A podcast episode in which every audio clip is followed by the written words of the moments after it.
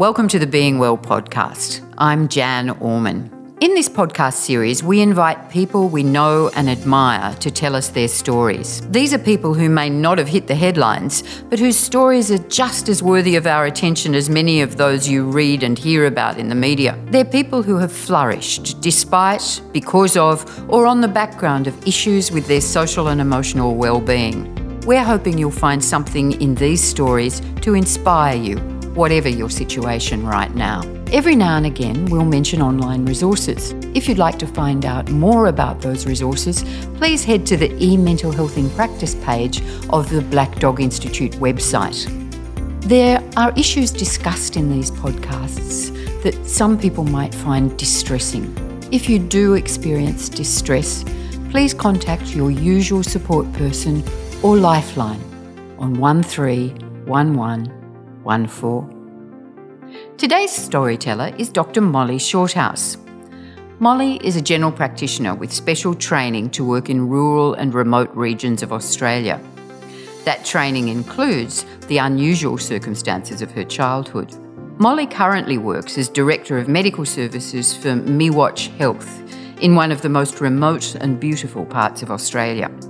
She's got a special interest in mental health and is a tireless advocate for improved mental health care in rural and remote regions of Australia and for the social and emotional well-being of Australia's Indigenous peoples. But there's much more to Molly than her medical career.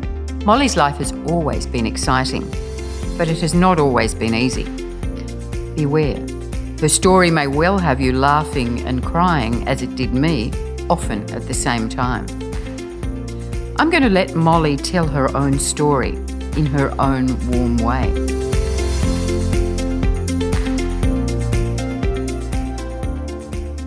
Uh, so, my name's Dr. Molly Shorthouse, and I am a remote doctor in East Arnhem Land, which is about halfway between Darwin and Cairns. It's a tropical paradise. Our closest tertiary hospital is 700 kilometres away, and we are very remote. Uh, the next town, if I wanted to drive, is also about 700 kilometres. I am a rural generalist in mental health.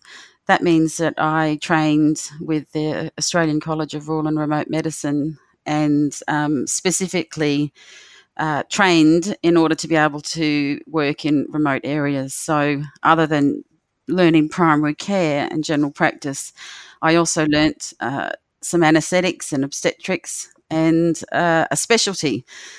To be a rural generalist, you need to also have a specialty area. And prior to joining ACRRM, I had spent quite some time with the Australian College of Psychiatry. So I had um, about three years training, some formal and informal, with them. And I was in Melbourne and decided that I really wanted to go remote. So that's how I ended up in Arnhem Land. I grew up in a little place called Humpty Doo. Humpty Doo is uh, about 50 kilometres out of Darwin. It's at the time was was a pretty much a remote place itself. Growing up, mum and dad started this place called Solar Village. So we run entirely off solar power, and we have done since 1976. We it's about um, 320 acres with eight families that were living there, and it was quite a, a, a social enterprise as well as a, an environmental enterprise to start with. There were lots of community meetings and a real sense of um, living off the grid, I guess. so it was a, it was. We didn't have a television until I was about fourteen. The house is rammed earth, made from the soil uh, around it. There, there's no locks on doors. It's all lots and lots of fly screen, only minimal walls. Um, so it was a bit like growing up camping. Now, I'm every night you could hear all the little animals outside, and the fresh air of the bush and the smell of the bush. So I had um, a great childhood with an identical twin sister, Alice. Identical twins are a pretty funny relationship in terms of we you know you're so close and you you have someone else that pretty much always believes what you believe so so there's sometimes not always this uh, ability to reality check because there's another person who's right there with you. And um, I remember Alice and I, I think we were about 13, walking along the um, red dirt of Solar Village and saying, What are we going to do for the environment? The environment is in trouble, you know, and the, the biggest trouble is overpopulation. And what can we do? And we went and we sort of lay down in the it was dry season, so the creek was empty. We've got a lovely creek that runs through the bush. We lay down under these pandanus trees, and we were just talking about how can we uh, how can we help the environment, and we decided that um, we had to basically remove some of the population, the world population, um, and Alice would be the ethics and moral lawyer side of it, and I would be the microbiologist that comes up with the bug. So it's pretty funny uh, that uh, uh, Alice is now an environmental lawyer, and I've gone way off track, and I'm saving lives. it was, and and you know the funny thing is that, as I said, you don't have a lot of reality testing. So Alice and I kept this to ourselves for probably about six months, and then then we decided that we needed to start recruiting um, other assistance, other help. So we went to little. We were at that point at Darwin High School, public school, and we um, decided on this uh, friend who was very studious and we, we could tell would be a very good scientist. And we said, Would you meet us at lunchtime under the tree? And um, proceeded to tell her the story. Of course, she went home and told her mother, who rang our mother, and we were promptly reality checked that that's not really uh, the approach for saving the environment.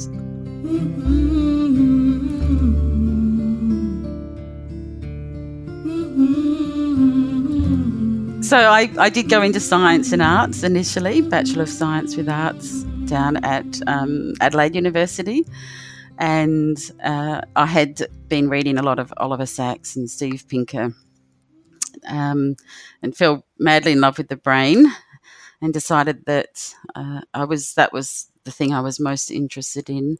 So I started with some psychology and neurophysiology and neuroanatomy. Um, creative writing, linguistics, that sort of combination.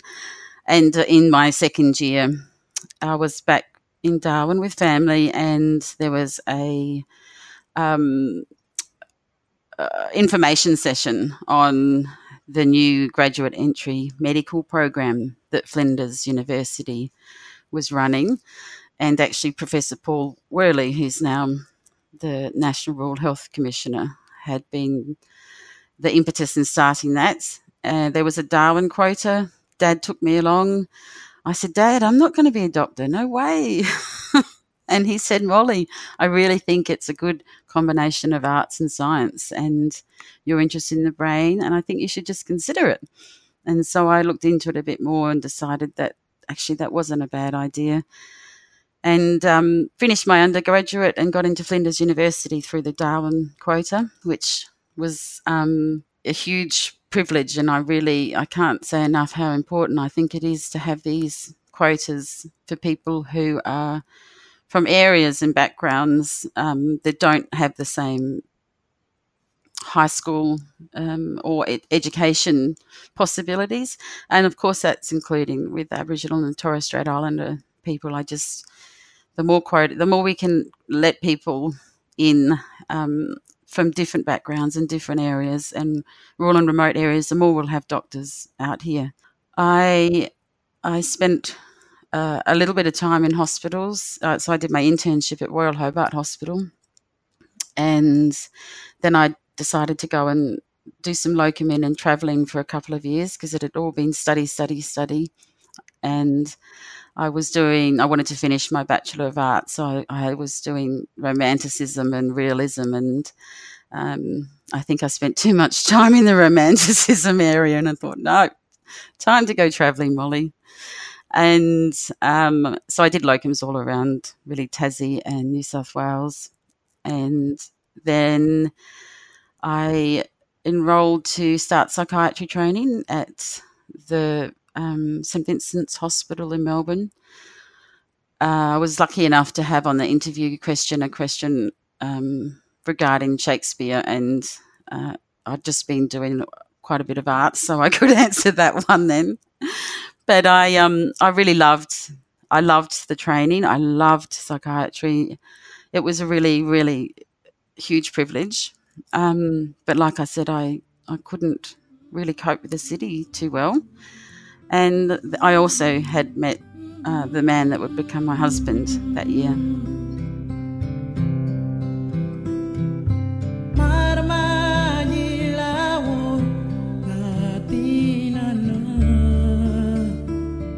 It was a it was a interesting experience to then come back and move to East Arnhem Land into one of the most um, probably the one of the communities that was last touched by colonisation. The Yolngu people are very uh, strong still in their traditional culture. They they didn't really have much experience with missionaries and, and white people until you know 1920s and onwards. They, in fact, might have been a bit later than that. There's many patients I know, elders still that can recall not having white people here. Um, and it's we feel very very privileged to be able to live here and we've become very close with some of the families in particular and in fact most of our social life now is with our Yolngu family it and we get to go out to their homeland and uh, that's a good place for recovery for me I'm now the director of medical services for Miwatj which is the Aboriginal Community Controlled Health Service for the region. It's growing rapidly. It started um, in 1992, I believe, with one clinic. Uh, it's undergoing a process called regionalisation, which is where the government is handing back clinics under community control. So Miwatj now has um, three clinics here in the Gove Peninsula, also Galiwin'ku, Yurrwi, and from July we're also looking after Ramingining and Gapuwiyak. So it's a it's a big area. I think it's an area nearly the size of Belgium. Um, its population probably of around twelve to fifteen thousand, depending on movements. And it's been a really, really eye-opening experience for me going from working for Top End Health Services, which is government, I spent most of my career here at Gove District Hospital, providing emergency medicine and, and ward medicine, and also I had developed a rural generalist mental health clinic. So I was also doing uh, quite a bit of mental health work, but I was working for the government. And now with Miwatj, the bosses are the Yolngu community, the Yolngu board, and the most of our executive, over 50% of our executive team are Indigenous. Our CEO is um, a Torres Strait Islander man, uh, Eddie Mulholland, who's got an incredible story and very inspirational. So I've I really have a sense now that if you're working in Aboriginal communities, the right thing to do is to work under Aboriginal governance. You've I think that's a really important thing because Miwatj's, um, I guess, main strategy or overall belief is that we want to build the capabilities of the Miwatj Mala, the Yolngu people, so they can control their lives and direct their own futures. And control is really one of the most important health benefits that we can add to uh, Aboriginal and Torres Strait Islander people. So that means that they need to be the ones that make the decisions about everything. Before I began training or before I even ended up in East Arnhem Land, I certainly had no mental health experiences. I was, as I mentioned before, I was very lucky because I, I, I grew up with really strong attachment parenting and a good childhood. And so I can take a fairly high level of pressure. And I I started to work at Gove District Hospital where I was doing a lot of shift work and we were also district medical officer for the region so I would be taking phone calls from remote clinics and um, having to do that in the middle of the night as well as um, work during the day.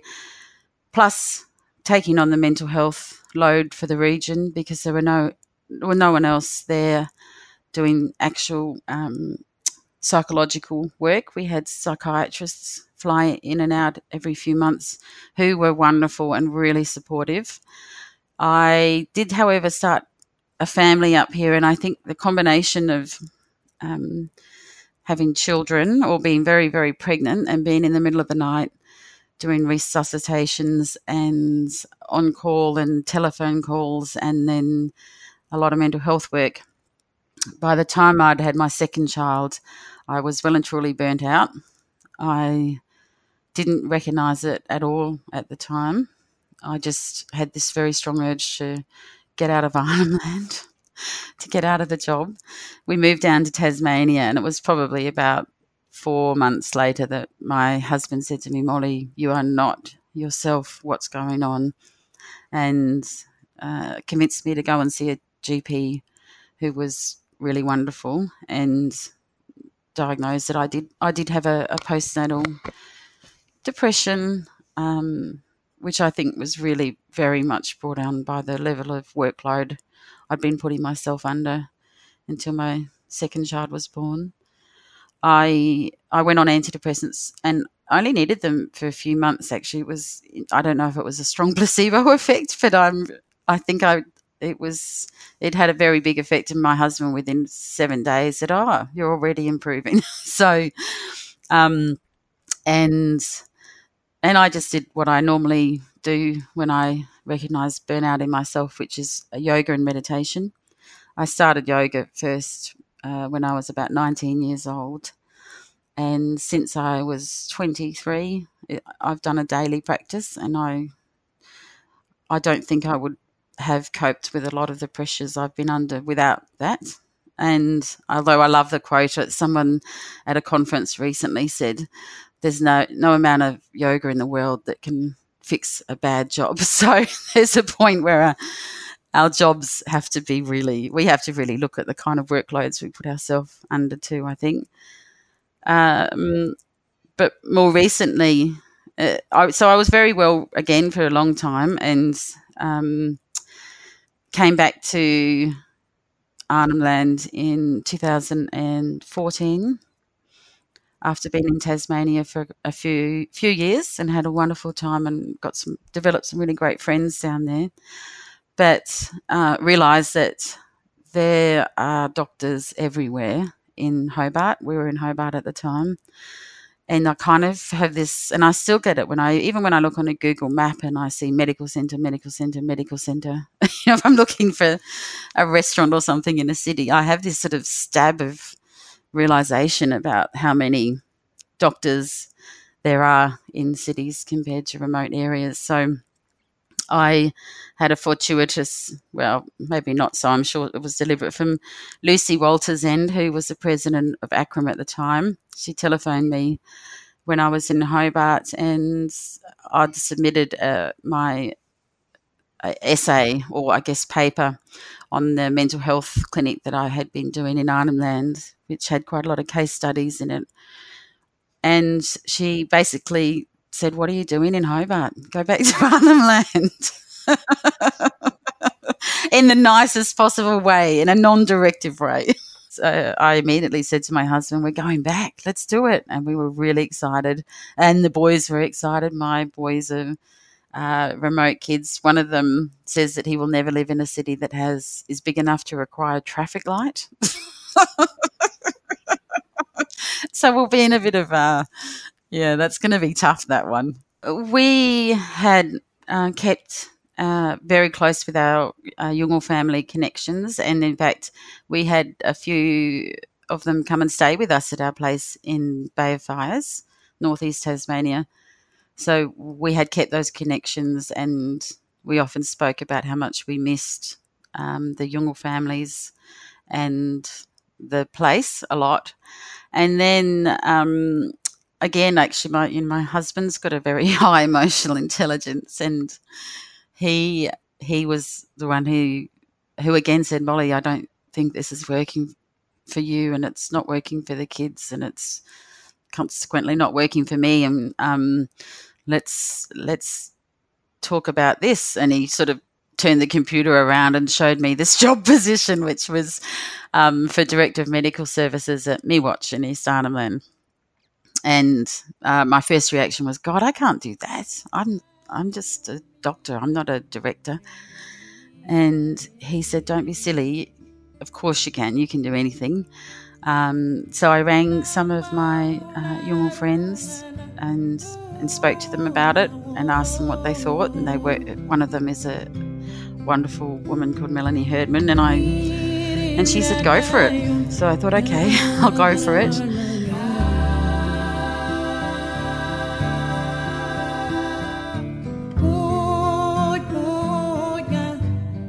I had another uh, mental health experience earlier this year, which was very different to the first time, and and I can pretty safely say that this time the people that the system that healed me and the people that healed me was um, our Yolngu family and Yolngu healing.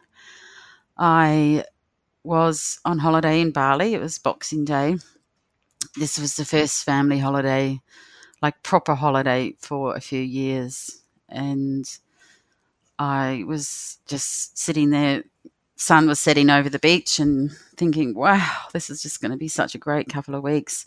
We'd ordered our nasi goreng and, um, and then the sun was just dipping below the horizon and someone yelled out, call an ambulance, call an ambulance. And I looked down the beach and saw uh, some shadows and and someone lying there. And I said to Harry, "Keep the boys up here. I'll go down."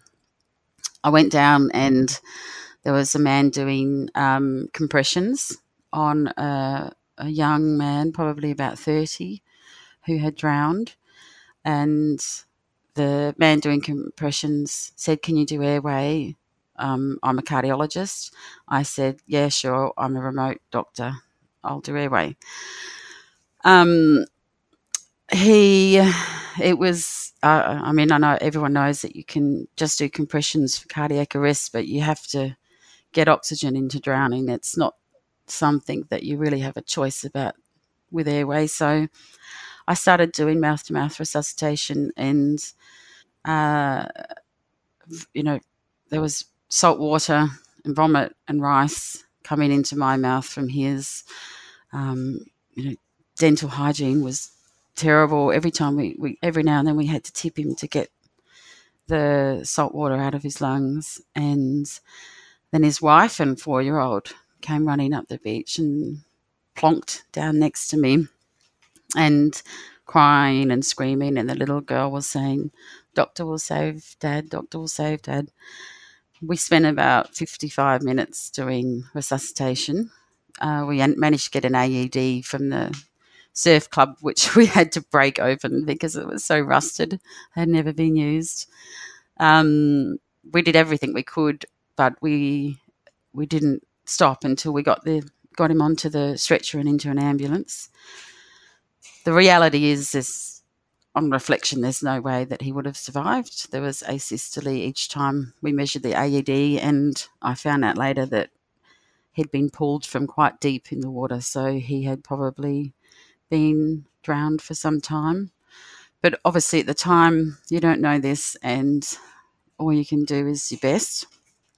And so I walked back up to my kids and husband covered in mud and from the beach and salt water and just said, Can we go home now? And we went back to the villa and I I had a strong tequila and sat outside and felt a bit numb.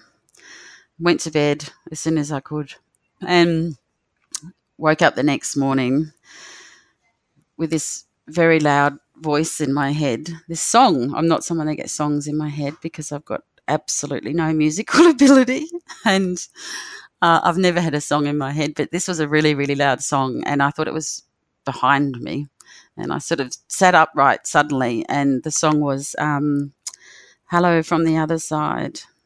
Hello from the other side. That Adele song. so I was a little bit freaked out by that. Jumped up and told my husband and sort of got on with things. And he said, "Oh, why don't you go and have a healing massage today, Molly?" Go. And I said, "Yeah, that's a really good idea. I'm feeling pretty strange." And so I went and had a massage. And about halfway through that massage, I sat up and started vomiting salt water and fried rice. And of course, I wasn't. I just came to the realization this poor massage therapist had jumped back and was watching me, and I was just kind of um, obviously looked pretty terrified to her. I said, I'm sorry, I'm sorry, I'm sorry. And I lay down again and let her finish. Um, and then I kind of fell apart in on the holiday.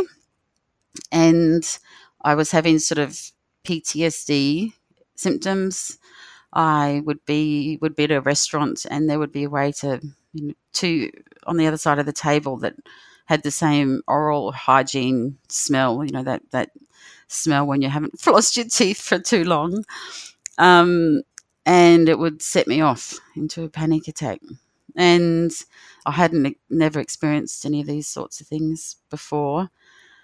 I think my guard was down. I think that resuscitations at work and in the hospital, you put into that little work box in your brain and you, you try to keep it there and I was I was relaxed and I was on holiday. I didn't have a little work box, and I think obviously it's there's a lot more sort of full on sensory experiences in first response resuscitations compared to in the hospital environment, and that really affected me. So I um I had to stay a little bit longer in Bali um, I couldn't even get on the plane to come home, and I knew that I wasn't even safe to be at work the way I was. I very quickly saw a Balinese GP who, who actually was really impressive and so sensitive in terms of mental health capacity. And I started um, on fluoxetine, which was probably a bit rash. I just wanted to get better fast, and I didn't know what was happening. So anyway, I came back and I was not too bad, but not 100%, not, not, at all. And I grappled with whether or not I'd tell the Miwatj staff, especially all the doctors that work with me, about why I had been a week away sick, an extra week on top of the holidays. And I thought, if I don't tell them this, and I just, I'm, I don't, everything I believe in, uh, you know, I'm a, I'm a coward. I have been telling people for years to speak openly about their mental illness and to speak openly about what happens and not to feel ashamed or afraid of it because it happens to all of us at some point.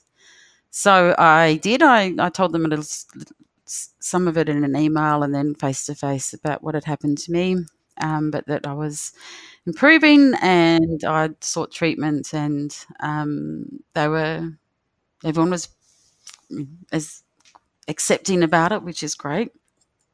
Um, and then I I just still wasn't feeling right, and I knew that. I knew that there was still something really not quite right within me, and I couldn't I couldn't uh, put a finger on it. I know you're not meant to self-diagnose, so I I did I did see a great GP, and, you know she said, "Oh look, it does sound a bit like PTSD, but it's it's not quite either." And I um I did arrange to start um, talking to someone, and then that weekend we went to the homeland of the family of the Yolngu family that we've become very close to, and I was sitting there. There were about probably about there was my husband and I, and probably about eight of our Yolngu family, all sitting around under the tree on this beautiful beach, and uh, one of the traditional owners or the older uh, young man walked in and he took one look at me and said, Molly, are you okay? The are you okay from a young person is a very profound thing, really. And especially because I thought I had my mask on and that I was still tricking everyone, that I was okay. Um, and I guess because of the company I was in, and I just said, No, no, I'm not. I feel haunted. And he said to me, It's a Macassan spirit. And he didn't know that I'd been in Bali. And that kind of floored me a bit. And then he just started speaking in Yolngu Matha to the family and gathered everyone around, arranged everyone, and said, We're doing a healing ceremony for you right now. And he asked Ari and the kids to go fishing to give us that space. And they all went around and gathered the, the, the leaves and, and what was needed, and they started a little fire. And they set me up sitting looking out at the water um, where there's a crocodile called Nike. He is there. They looked after him in the sort of kitchen sink as a baby, and so he's kind of the pet crocodile for the homeland.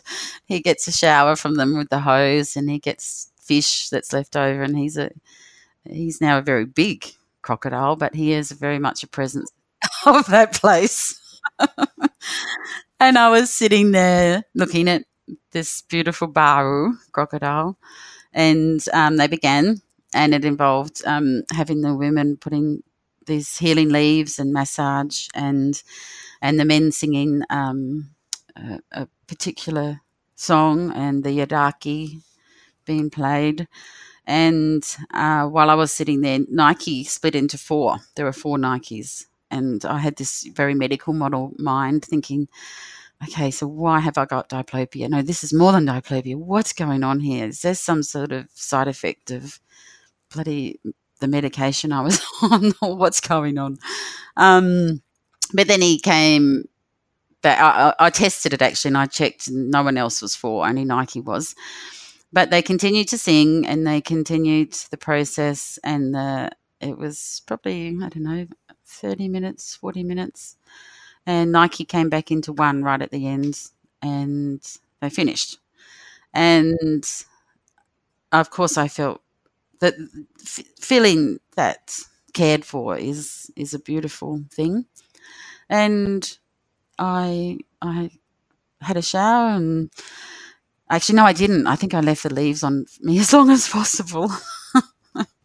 um, and I woke up the next day feeling a little bit better.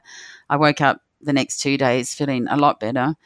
By the time I saw my mum and dad again over in Humpty Doo, only one week later, I was sitting there at dinner and dad said, Molly, you are a different person to last week. What has happened? And I said, the only thing that's happened is this ceremony at Bawaka. So it was a pretty amazing experience. And I I have so much respect for this culture and their healing ways, and I really hope that in my current position, I can bring bring the resources that are needed for their healing processes.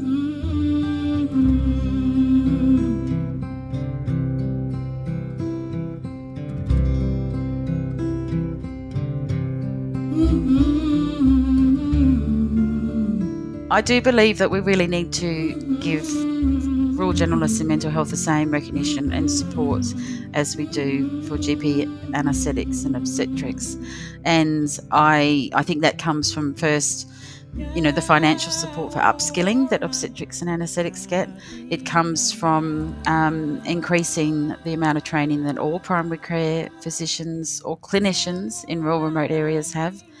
And I think also, obviously, um, getting as many Aboriginal and Torres Strait Islander people through the medical schools as we possibly can, and supporting them to do it because it's a, it was a really tough gig for me as a Humpty Doo girl. Um, that you know, you just we don't have the same opportunities necessarily now in our primary and secondary education. So, giving people the giving Aboriginal and Torres Strait Islander people a chance to become doctors and nurses and mental health practitioners is just the most important.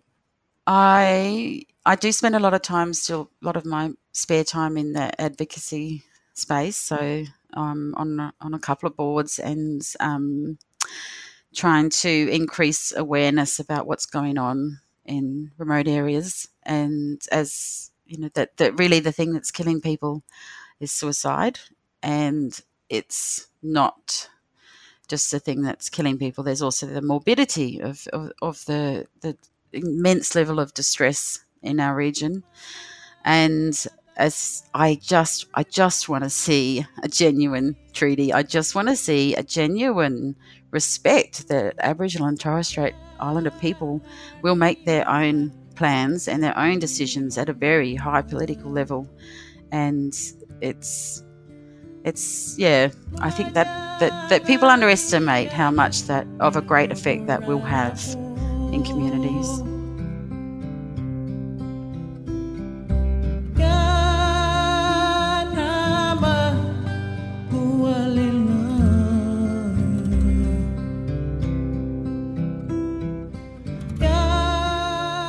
Thank you for listening. If there's been anything in this podcast that you found distressing, don't forget to contact your usual support person, or you can call Lifeline on 131114. And if you'd like to hear more in the Being Well podcast series, you can find it on the Black Dog Institute website.